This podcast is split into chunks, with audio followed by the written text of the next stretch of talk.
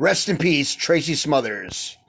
58 years old, from Springfield, Tennessee, wrestled from 1982, retired in 2019. During his career, he worked with WCW, Smoky Mountain Wrestling, WWF, ECW, CWF, and local Cleveland promotion, Cleveland All Pro Wrestling, just to mention a few.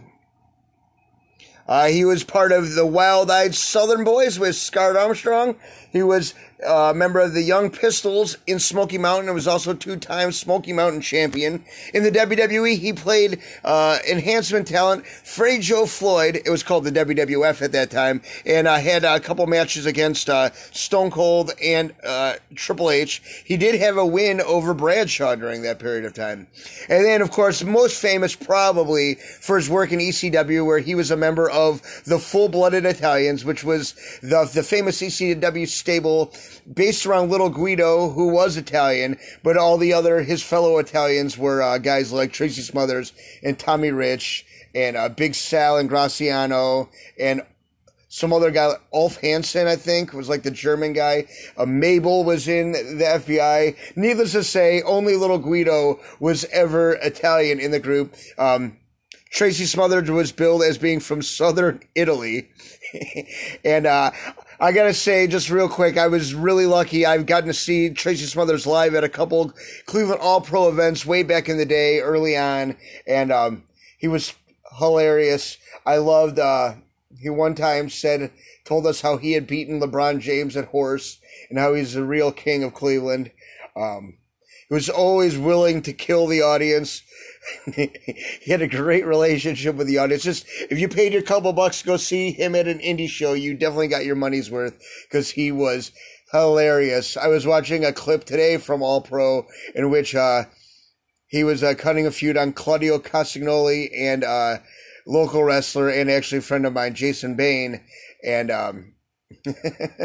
he kept on calling Bain Andrew. Just awesome. Tracy Smothers was hilarious.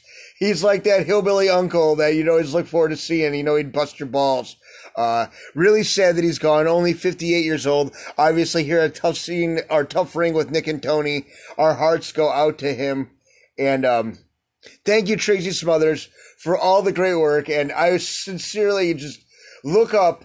If you don't know who he is, look up some Tracy Smothers on YouTube today. I guarantee you'll have a good laugh.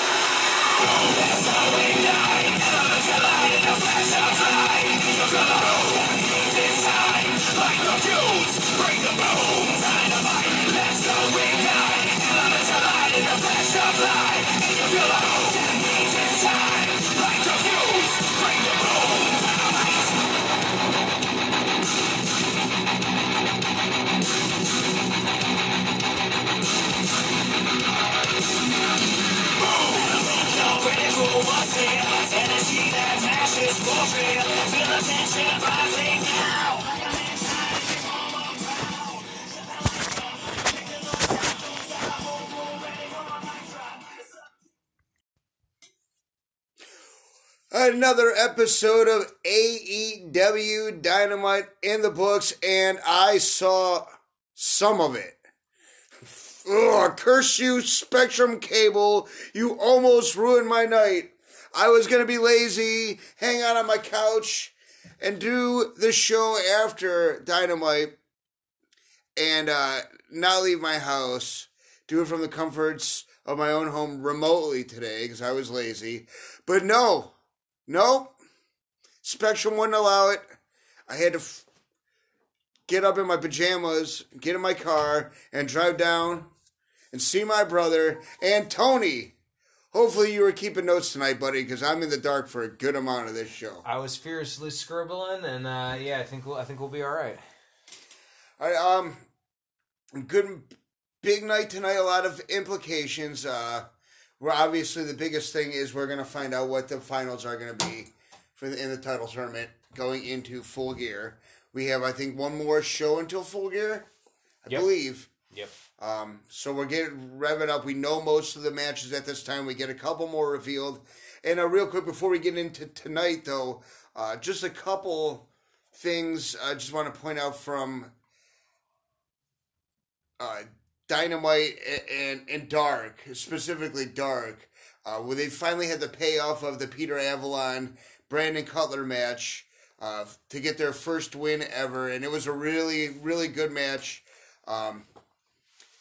It ended, there was a cool spot where instead of thumbtacks, Cutler pulled out dice, and that's actually more brutal than thumbtacks any day. And it ended with Leva basically telling Peter to go to hell, like, you know, that's the reason he even got over is because of her, and, you know, he's an asshole. She walks away. The Bucks come out to cheer Cutler on, and he's able to overcome and get his first win.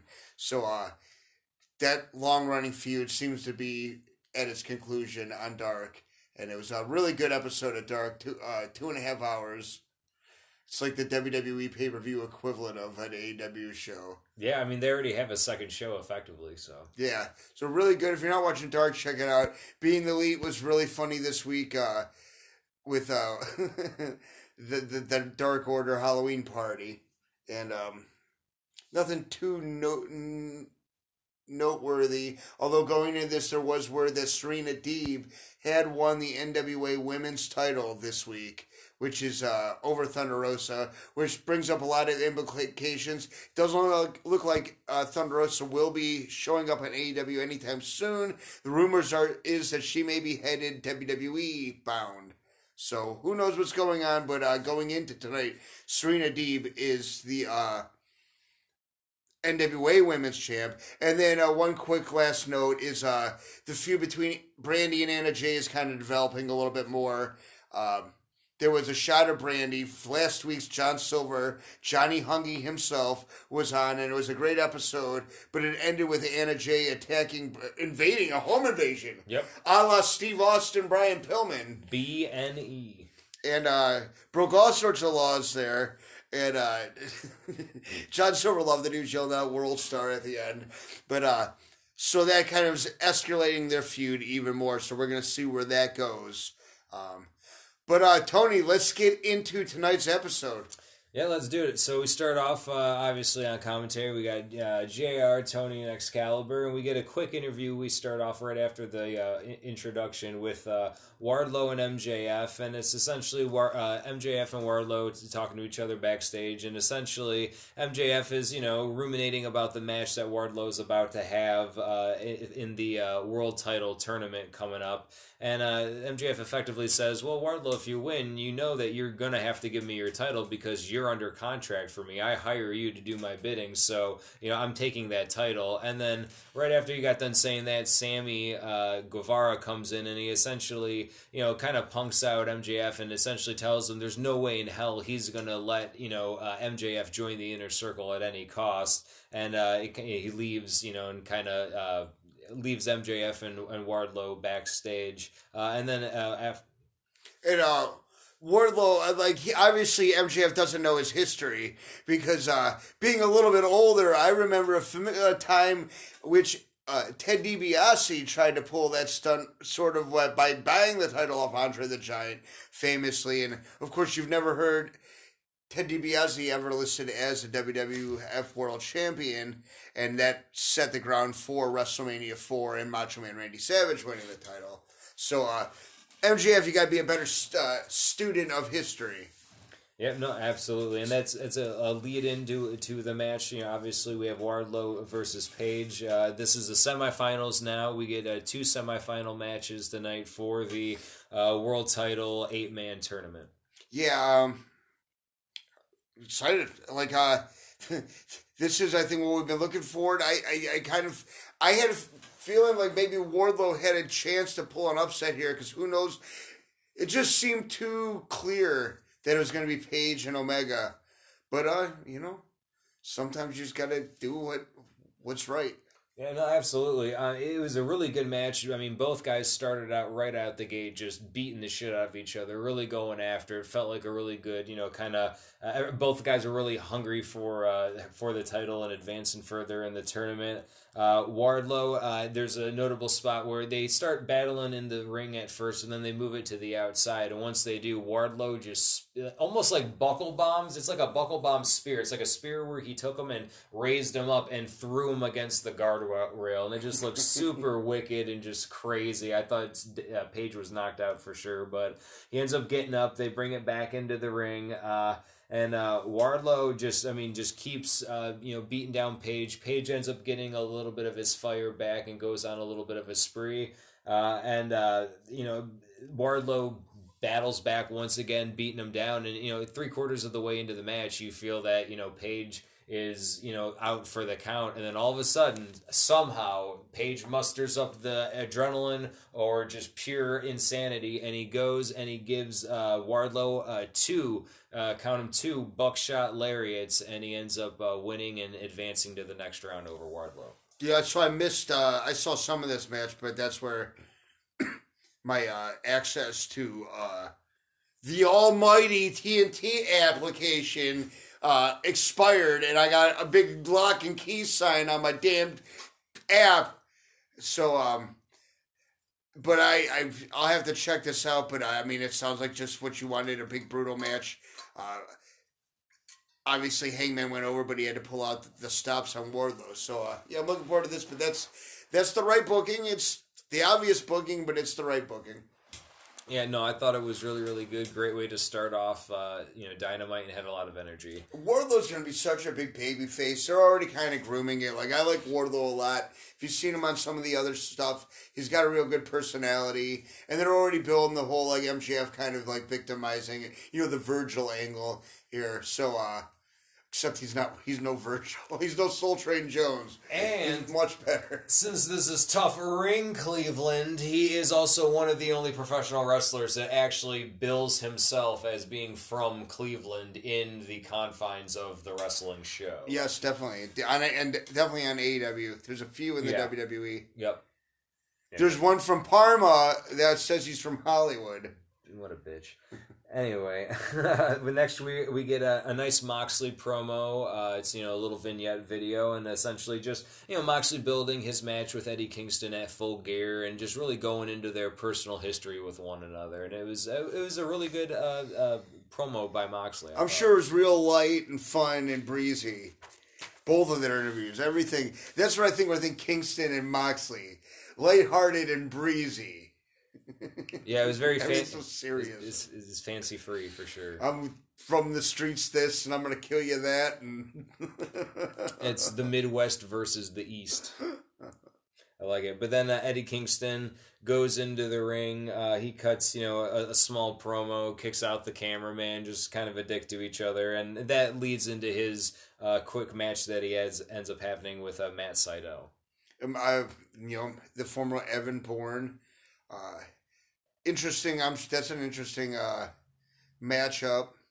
Obviously, Eddie Kingston just keep him grounded. Then he's got a good chance. But we saw Evan Bourne on Dynamite too. On Dark, he got a good win. He's been getting wins on Dark, so it's cool to see him now on Dynamite. Obviously, he should be on Dynamite. He's a pretty decent name. He was in the WWE for quite a while. Yeah, no, Kingston kept it as pretty much a brawl. It was a good match. I liked it. Actually, there was, at moments where Eddie Kingston was on top, at moments when, Sydal even had a little bit of offense in there, and it was good. There was, to your point, Nick, it was a very grounded match. Kingston kept it as much of a brawl as he possibly could. There wasn't any, not too many high-flying. I think there was, like, one time where Matt Sydal goes to the top rope, but other than that, there's no shooting star presses or anything like that, and I liked seeing that side of Sydal, too. Yeah, no, it's good to catch. See him do a more grounded performance. Yep, and then Kingston ends up putting Sydal in Moxley's, the Bulldog Choke, the signature, submission move that he uses, and he ends up tapping out Sydal. But then, adding insult to injury, he grabs a microphone and he makes Sydal say, "I quit," which is foreshadowing, obviously. The I Quit match between him and Moxley at Full Gear. Good continuity, yeah, that's why you want to set it up.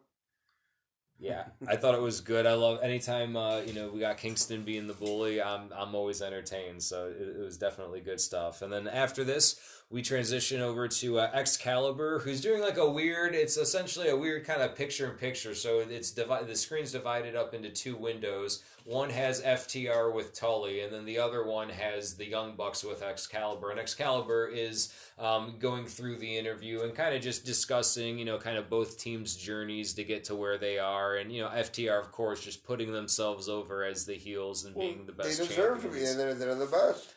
They got the gold around their waist. They can say whatever they want. So, yeah, and about, I think after like one or two questions, then Excalibur goes to the Young Bucks, and he asks them like two or three questions, but then, there's a, Excalibur wants them to elaborate on what he had asked them, which was essentially, you guys are hurt, and, what's going on, what's with you, we've noticed a change in you, and that's where Matt, Jackson goes into the whole thing of, we're like the old Young Bucks again, where you don't give a shit anymore, we're going to be these badasses going forward. And then after that, once they started elaborating on that, FTR interrupts, and they're just like, you know what? You don't even need us for this interview. You're not even talking to us anymore. We don't need you. We're out of here. And they end up leaving. They're top guys, all right? You got to focus and take care of them, because the Bucks can go on for days. I can just imagine both of them blathering. Matt blathering on and on. Nick standing there like an aloof goofball, making his little weird comments. I can understand. It was probably a very hostile environment for the FTR. They did the right thing. It was. And even though they left, Excalibur still, as a good journalist, pushed on with the interview. And I think it was either, I can't remember if it was Nick or Matt, but anyway, one of them said it was Matt, and then he essentially said at the very end of it, just to kind of add some sprinkles on this Hot Fudge Sunday, that if they lose against FTR for the tag team championships at Full Gear, the Young Bucks will never challenge for the tag team championship ever again, which really made me kind of do a side glance at like, okay, but if you do lose, where do you go from there? So that obviously means you're going to win then. Like, I don't know. I don't know what they're doing with this. I don't know if I truly if I like that stipulation, or if they'll just drop it in a week. Yeah, let's paint all of the Elite members into a hole where they can never go after the major championship. Yeah, I mean, luckily for Cody, the TNT, he debuted a freaking new championship, so maybe they'll debut a different. Yeah, there'll be a separate tag title just for the Bucks to win.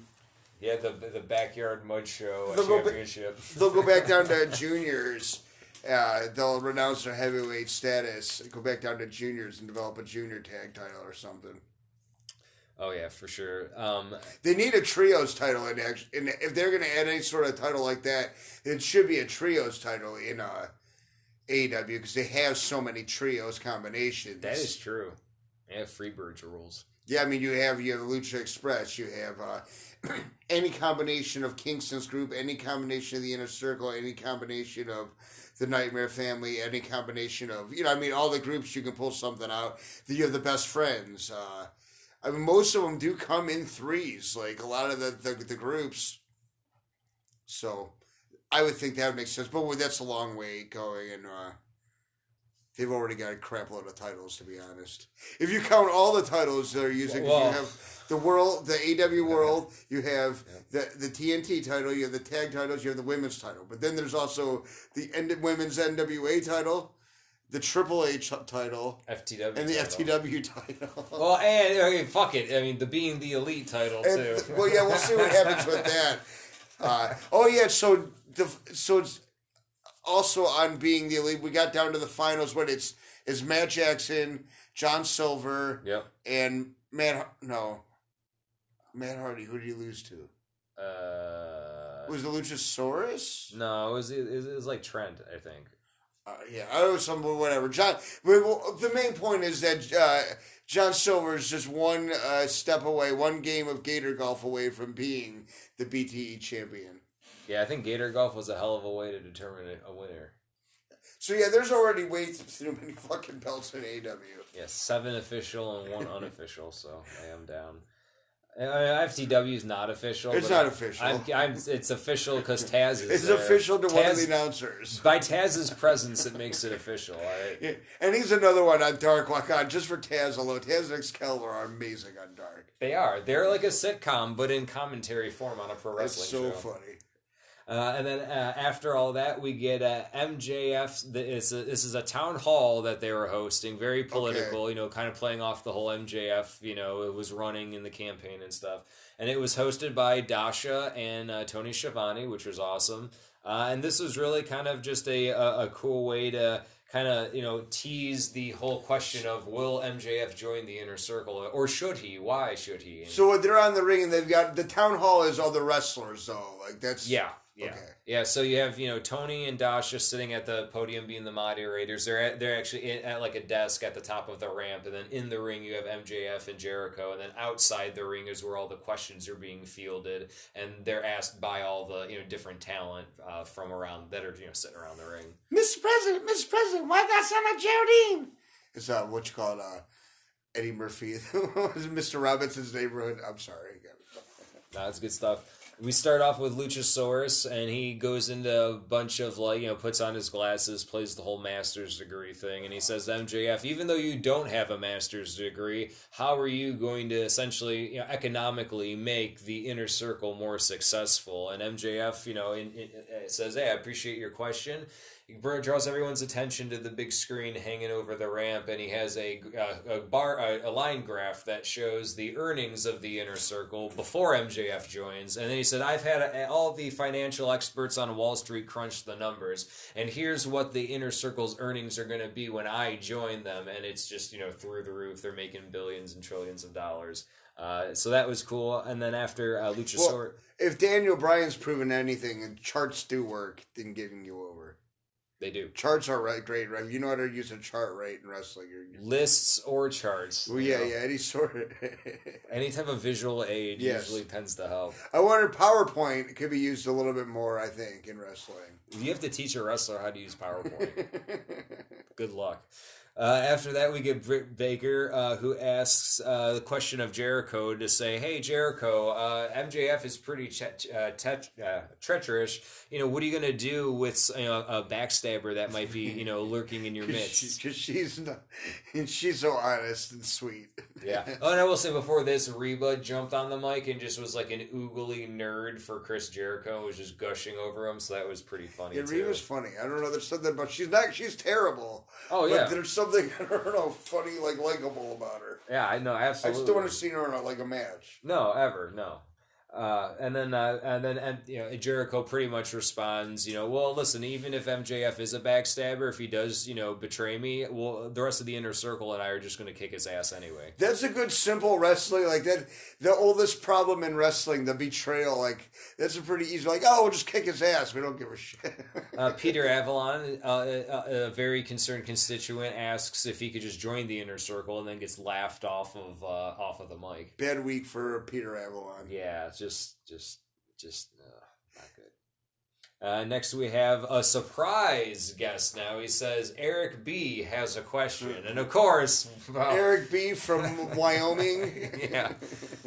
And Montana or wherever. Of course, the man himself, Eazy-E, Eric Bischoff, he ends up coming in, and he ends up quoting, you know, the 1961 inaugural JFK address, where JFK says, you know, ask not what your country can do. Oh, yeah, because this is very much like that. But what you can do for your country. So he ends up posing the question to MJF. Well, MJF, what can you do for the Inner Circle? And MJF pretty much, you know, along the same lines as what he answered, I can make them more money, I can make them more successful, give them more prestige.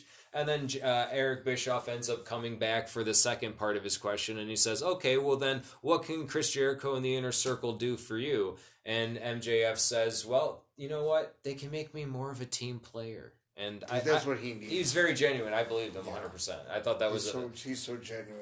You know, he really, he tugged at the heartstrings of the people watching, and I thought he did a great job. And then third, and lastly, with Eric Bischoff, he had a 3-pronged question, and this is good because essentially he said, you know, since Jericho is such a prima donna, and since you are such a prima donna, and of course, you know, Jericho and MJF protest as soon as he says that about them.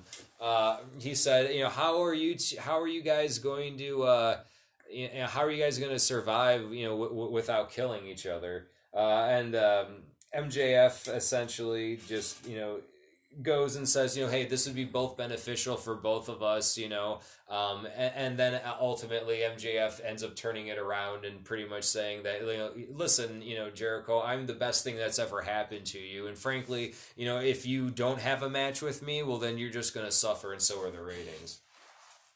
So I thought that was you know, pretty good call out. But then of course Jericho has to come back with the final punch, and he essentially says, you know what, MJF, I don't want you to join the Inner Circle. You know, I don't think you're cut out for this whatsoever. He's like, you know, you haven't beaten me yet, so how about, you know, you face me, and if you win at Full Gear, then I will let you into the Inner Circle. And at this point, out of nowhere, Ortiz comes in and grabs the microphone out of Jericho's hands and says, you know, pretty much along similar lines of what Sammy was saying, that, you know, MJF, you're not going to join. We don't want you in here. You're not worth it. You suck. You know, we want nothing to do with you. And as a result of that, Ortiz says, you know what, screw it. Next week, me and Sammy Guevara, we're going to face, you know, you and Wardlow, and, you know, hopefully you won't make it to Full Gear. So I thought it was a good ending to the whole, you know, promo that they were doing. To not be wanted in a group. Like, I think of all the group recruitment storylines throughout the years, you know, like NWO trying to recruit DDP, or the Wolfpack recruited the big, like, Drive the recruit Sting, you know. I've never seen one where they're actually pushing to keep a person out. Someone's trying to join a group that they don't want anything to do with him, because they just see a mile away that he's a pain in the ass. But then again, I've never seen a song and dance number take place in that whole kind of storyline. So we're in uncharted territory here, and good. I'm glad. I'm looking forward to that match at Full Gear. I'm glad all this is building up. This is a good lead into what we're going to have, a good pay-per-view match. So. And I'm also glad that you did make a reference to the dinner debonair, because MJF did bring that out as saying, when, you know, kind of when he was turning it around at Jericho, like, you need me more than I need you. He actually said, you know, I gave, you know, the you know, pro wrestling fans, and I gave TV one of the greatest pro wrestling, you know, entertainment extravaganzas ever. He's taking the credit for that. Exactly. So he's working, you know, something that is completely polarizing with people and just turning it into a heel thing anyway. So I think that was a really smart way to kind of maneuver your way through this, you know, whole story that they've been going through. I love that polarizing means everybody thinks one thing and one guy thinks another thing. That's polarizing. Yeah, I mean, yeah. We all say polarizing, like, oh yeah, this is polarizing. All I've heard from pretty much everybody is that it's great. There's one fucking person, that thought it was horrible and basically the end of the world. And we all knew who that was going to be from the very beginning. It's always it's the same guy that hates everything. Yep. So, I thought it was a great segment. Yeah, I mean, I know there are, like, it's polarizing because we all know that's something that could be a wrestling purist. You're not going to like it. But it seems like most people, like, a lot of people really did like it, and, like, you know, understand what you don't want to see it every week or really ever again. No. That one time, it caught you by surprise, and it was just something good and fun. And it's still just you got to remember, too, it's still within the context of just two shit heel assholes that are going to totally fuck each other over, exactly. Just going to extreme lengths because of their egos. So in a weird way, if you have the right perspective on it, you don't even have to like it, but it is serviceable in this whole, like, heel versus heel story. It's all part of it. Everything with them is going to be over the top and ridiculous. So, like, that's all. And even this, having a town hall, like, for nothing, really. It's over the top and ridiculous. Having Eric Bischoff, flying Eric Bischoff in from halfway around the goddamn fucking, for him go through quarantine or whatever he had to do. And if it's over the top and ridiculous and you hate it, guess what, motherfucker? That's called getting heat. That's what heels are supposed to do. Yeah, it was, hey, cool. Like I said, bring on Full Gear. Yeah, so after this. But next week we get it. Sammy and Ortiz versus... So Santana's just like, I don't know, man. I'm just whatever. Santana's just like out with his Mi phone too, just chilling out, you know. Running away from Dasha's shoe. So after that, we get another little, like, you know, a recap of, you know, just kind of, you know, Taz trying to get Will Hobbs to join, and throughout this, in through this little vignette, basically the long or the short of it is, hey, Will Hobbs, you better tell us what's going on soon, because myself, Brian Cage, and Ricky Starks are getting completely impatient. So good. I'm glad that they're still prodding this thing along, and that, you know, hopefully, you know, because Will Hobbs ended up coming to the rescue of Darby Allin, who has been at odds with Team Taz. It's nice to see Will Hobbs still staying in the mix, and I hope they push him, because, damn it, I've liked him ever since I saw him on Dark. Yeah, you know, things take a little time, but I think he's on upward mobility here. Maybe one of the other guys you're going to see pushed this year, like their projects for this year. Obviously, Wardlow is one of those projects. We were talking about that earlier. Yep. And I think Will Hobbs could be on that list, too. Oh, for sure. Absolutely. And then after that, we get our second semifinal match of the World Title Tournament, and this is Orange Cassidy. Or I'm sorry, my bad. No, I'm sorry, not the semifinal. This is the TNT title. Yeah. So you guys, see, I saw this. Man, this is where I'm back on. So I knew you were messing up there. I don't know how much of this shit that were you bullshitting for the last 20. Folks, I don't know that what he was just saying is even. He might have just been lying. He might have been working us. I have no idea. I didn't watch the damn show. That's what I get to flipping a page ahead in my notes and then flipping back and then forgetting which title I'm on. So yeah, no, this is the TNT Championship title match between Orange Cassidy and Cody. And it is a lumberjack match. Yes, it is a lumberjack. And there are many lumberjacks of different factions. We got the Dark Order out there. We got the Jurassic Express. We got the Best Friends out there. We got Team Nightmare. Nightmare Family out there. QT and Dustin. We got... And Arn was out there, too. Oh, and Arn was out there, too. Yeah, yeah. And then we got Hybrid 2 is out there. Yep. And I think the Dark Order, you had a good... It was like Silver, 5, 10, and... I don't know if Reynolds was out there. I don't specifically remember seeing Reynolds. Yeah. We don't know how he's doing after last week. There was that scary incident last week, which we didn't say anything at the time because we didn't even notice. Yeah. We heard about it later. Like, he was out cold for a little period of time, and nobody else noticed. The Blade actually had to pull him over. I noticed this part where the Blade pulled him over to... the ringside and made the tag, but I thought that was just him selling like spot. Yeah, he was knocked out cold for a little while, so very scary. So I'm not sure. I can't remember if Silver was out there, but hopefully he's doing all right. Or not Silver, Reynolds. Hopefully he's doing all right. Yeah, I didn't even know anything. I honestly had no idea that anything had even happened. They had sold that like pretty seamlessly. So yeah. That was crazy. I thought this was a good match. I thought this match started off kind of slow, and I was kind of like standoffish. But then once it kind of progressed through, like once the picture-in-picture was done and it came back, it gained its momentum pretty goddamn quick. Yeah, I thought Cassidy. I think this was one of the Cassidy looked a lot better. Yep. In the ring, the spots they had, and then there was some funny out of the ring spots. There was Chucky and Trent picked up Orange when he was about to fall off the apron into outside of the ring. And they pushed him back up. And there was another spot where Kenny was in that same situation, but then they just let him fall to the ground. There was another spot where they actually kind of worked it smoothly to where everyone got into one position outside the ring. And there was suplex off the top rope or something. Superplex, a top rope vertical suplex. Everyone got taken out. That was actually, you see that.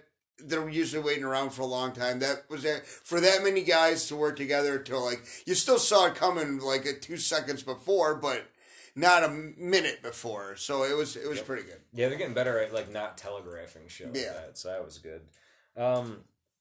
And then of course, with his move the crossroad, Cody does eventually end up pulling it out, winning and retaining the TNT title. But I thought it was a good match. I liked it. Yeah, it was good. The two guys in the ring were good. The outside stuff was fun. I'm always going to Silver running around there. And then it ends with a brawl after the match. Everyone starts brawling and beating the shit out of each other. It was a cool, weird dynamic where you have two baby faces in a lumberjack match. Because normally one's a heel and one's a babyface, and you have the heels and the babyface lumberjacks. This was, you had both guys, it was just kind of weird, the heels were always trying to attack both guys, and the lumberjacks were kind of keeping the heels away from them, but then when you landed over on the heel side, it didn't matter who it was, they were getting their ass beat, so it was kind of just changing that up a little bit, it was fun. No, absolutely. And then after that, I got another good match. And I think tonight it's just been consistent with matches and promos. Everything's been pretty good. There's nothing, out of control. For what I've seen, if you are to be believed with your description, it seems like it was a pretty good, solid card. Kind of like last week's without the punctuation of the musical number, but just solid, good stuff like really what most of last week's episode was too. And building those grudges, those blood feuds, Moxley and Kingston, Will Hobbs and eventually Taz and the team and all that. Yeah, it's been good stuff. The final polishes, getting the last little things here. And obviously next week for All Out. We're ready to go, though. I mean, that's the format of how they lead to these pay-per-views. It's kind of jarring at first because they're doing, storylines that are going nowhere. And then you see, 3 weeks out, then they start solidifying storylines, figuring out what storylines they want to go with. Yep. But once they do that, they build them good. They take the time within there, and they build on things that already happened. So it's not, rushed and out of left field. And that's what happens when you use long-term storytelling and you have good continuity. Yep, and you respect the fans. Yep. And then, speaking of blood feuds, another fun blood feud, we end up seeing Best Friends, in back after the whole brawl, and they end up they're being accosted by Kip Sabian and Penelope Ford with a trick-or-treat, jack-o'-lantern bag with full of candy, and they say, hey, Best Friends, trick-or-treat. They hand him the jack-o'-lantern bag, and then out of nowhere, Leatherface, fucking Miro comes and starts beating the shit out of them. Why? Because they broke their video game that was, outside of the ring a couple weeks ago. Yeah, like I was saying, this makes the Edge Booker T feud over the shampoo commercial look ridiculous, or the spilled coffee, Jericho Regal spilled coffee match or feud. So it's up there with that. But hey, it was fun. Miro, when he gets pissed, is fucking crazy, and I guess the dumber the thing he can be pissed about, the funnier. So yep. Absolutely, and I think after that happens, they end up flashing that we're going to get a match of, Miro and Kip versus Best Friends, so that should be pretty soon. Yeah, I mean, we've seen that coming, so makes sense. Next, followed by that, we have the women's match for, weirdly enough, the NWA women's title match for against Serena Deeb versus Leela Hirsch. Yeah, it was something like that. Is Leela Hirsch? Yeah, Layla or something like that. Yeah, I saw her on Dark yesterday. She was impressive. I think she went against Shida. She's a really good wrestler. Comes out like legit. Kind of weird. She's very small and very, her lower body is very staggered. She's like John Silver, leg waist. She's very low center of gravity. Very short, stubby legs. And, could be a lot of power there. And I've been really impressed by her these two matches. I could be a very good addition. Serena Deeb is friggin' great. I don't know why she has a women's title, but it's the NWA women's title. But hey, that's not a bad thing. Anything you can to push her and make her legit one of the top women in the company, because she should be. She's one of the best wrestlers they have, definitely, and probably the most seasoned veteran. So, yeah, I like this match a lot. This was a good women's match. This was definitely very cool. Just like to see a little bit more of this, Yeah, no, and they gave them time. It was great. It was, well paced, and yeah, both ladies are fantastic wrestlers. I can't wait to see more of them, and I hope, we get more exposure to the women's division in that way, and that, we start getting some storylines with them as well. I thought it was really good. Also, though, Nick, I had a question. I thought Thunder Rosa was the NWA women's. Didn't we already talk about that at the beginning? I think we did, but just to remind everybody, just that.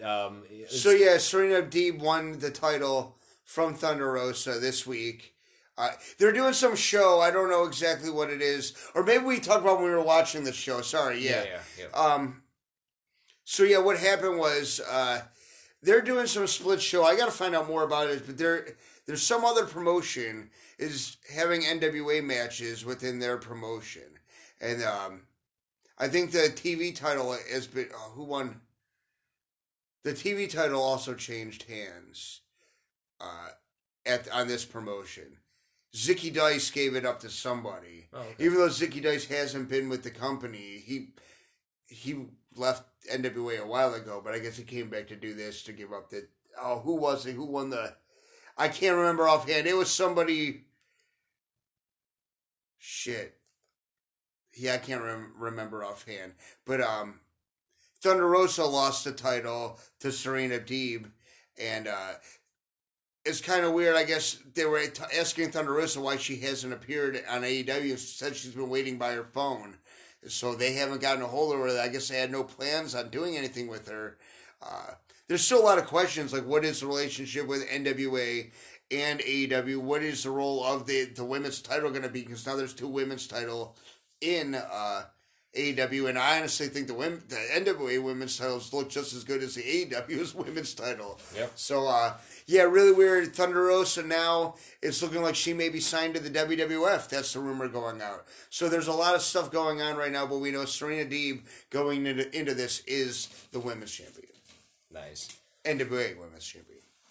Oh yeah, for sure. And and through the rest of this match, Serena ends up gaining the offense towards the end and ends up putting Layla in this really weird, it's like a half crab, but she's also torquing her arm in like an armbar motion and ends up tapping out Layla. But I thought it was a great women's match. Yeah, that was a cool finish submission. Yeah, it's just a good solid match, especially since one of them is pretty brand new to AEW.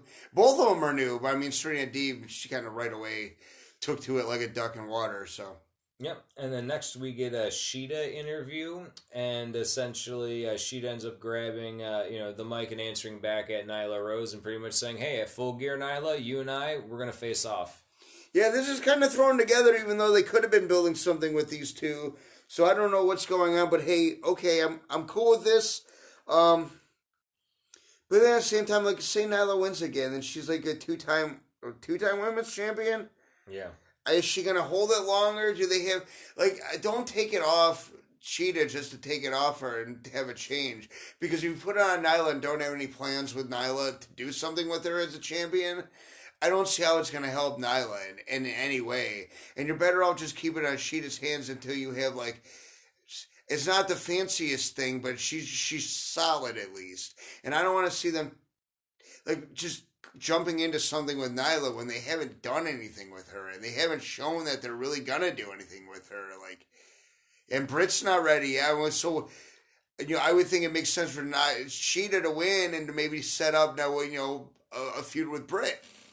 Yeah, but I don't know. I feel bad for Nyla. It seems like everything she's been in has just gotten shit canned, and it's not because of her. It just seems like circumstance ends up taking over or whatever. Like, I like Nyla. I think she's a decent wrestler. I like to see her in programs and stuff. But yeah, it just seems like everything that she's been in has just either been half baked or thrown away after one attempt. Yeah, now she's been she is good. And like, they give her a manager, but I think she was always pretty decent on the mic. Like, I like when she would get into that last start bass in her voice and shit like that. Like, start slamming people through fucking tables. Yeah, like, and fucking... Just, Nyla Rose could be used really well. I don't know what her deal is with AEW and whether they've been kind of keeping the brakes on her. She's been relatively healthy.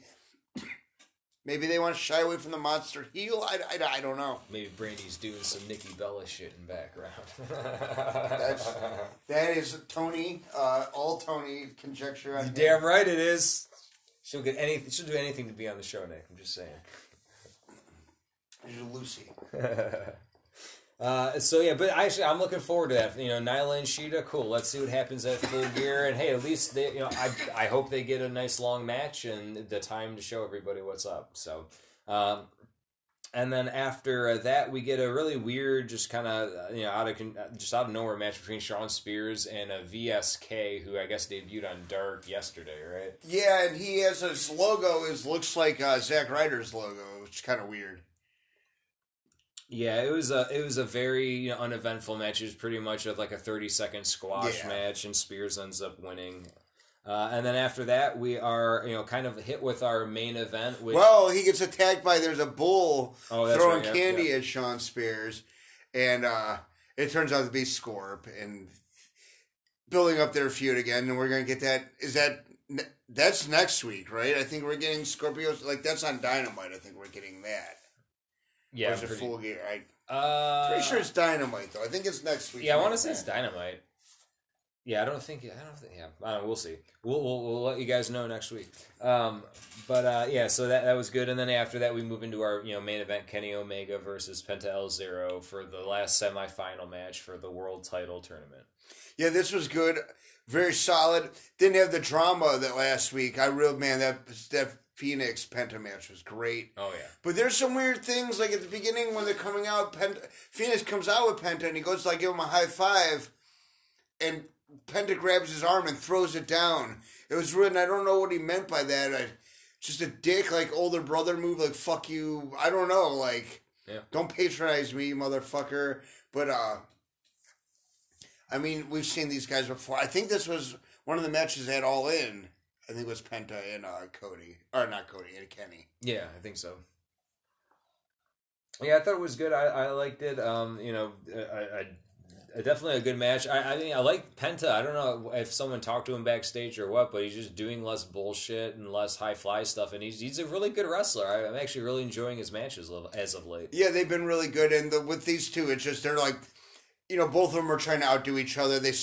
Kenny's got him just out of his mind right at the beginning. He just wants to trade fucking blows and chops, and he's wearing the AAA title, and he kind of uses that to taunt Penta. And there's just a lot going on with Kenny here, like really straddling the line of what he's willing to do to win what he needs to do to win the title and the mindset he needs to be in. And Penta kind of pushed that further with his antagonizing, doing the his like catchphrase and stuff like that, and they're just hard hitting. Not a lot of like chain stuff. It was like a lot of like, boom, I'm hitting you, you take it, you fucking hit me back. Like fucking, it was just like a war of attrition between the two, and good solid. I mean, these two know how to work together. It's good solid shit. Just once again, just tonight, just a really good solid, ticked all the boxes kind of night. Yeah, great. I mean, great match all the way through. Great momentum. There's actually one point in the match too. They were working body parts. They weren't afraid to work body parts in this match where Penta ends up taking out Kenny's arm. And it looks like, oh crap, how's he going to pull off the one winged angel? He uses his right arm. So just good storytelling all in all. Throughout the match. And then eventually, we get to the the end of it where Kenny throws on it does end up pulling off a one-winged angel and ends up winning over Penta, advancing to the finals, which are going to be at Full Gear, and it is now Kenny Omega and Hangman Adam Page that are going to be going for the number one contendership for the AEW Championship. We saw this coming a mile away, but there was no other route we wanted it to go. So this is, I'm happy with it. Yep. And we have one more Dynamite till Full Gear. We will be with you guys next week, regular time. But then the next, we might be changing, maybe doing it on Thursday. We'll let you know when we get there, but there'll be some programming notes. And we will do something for Full Gear. We'll let you guys know exactly what we're going to be doing about Full Gear. So that was another episode of Tough Ring with Nick and Tony. Thanks for joining us. We will see you next week. Yep, take care, everybody. The revolution is televised.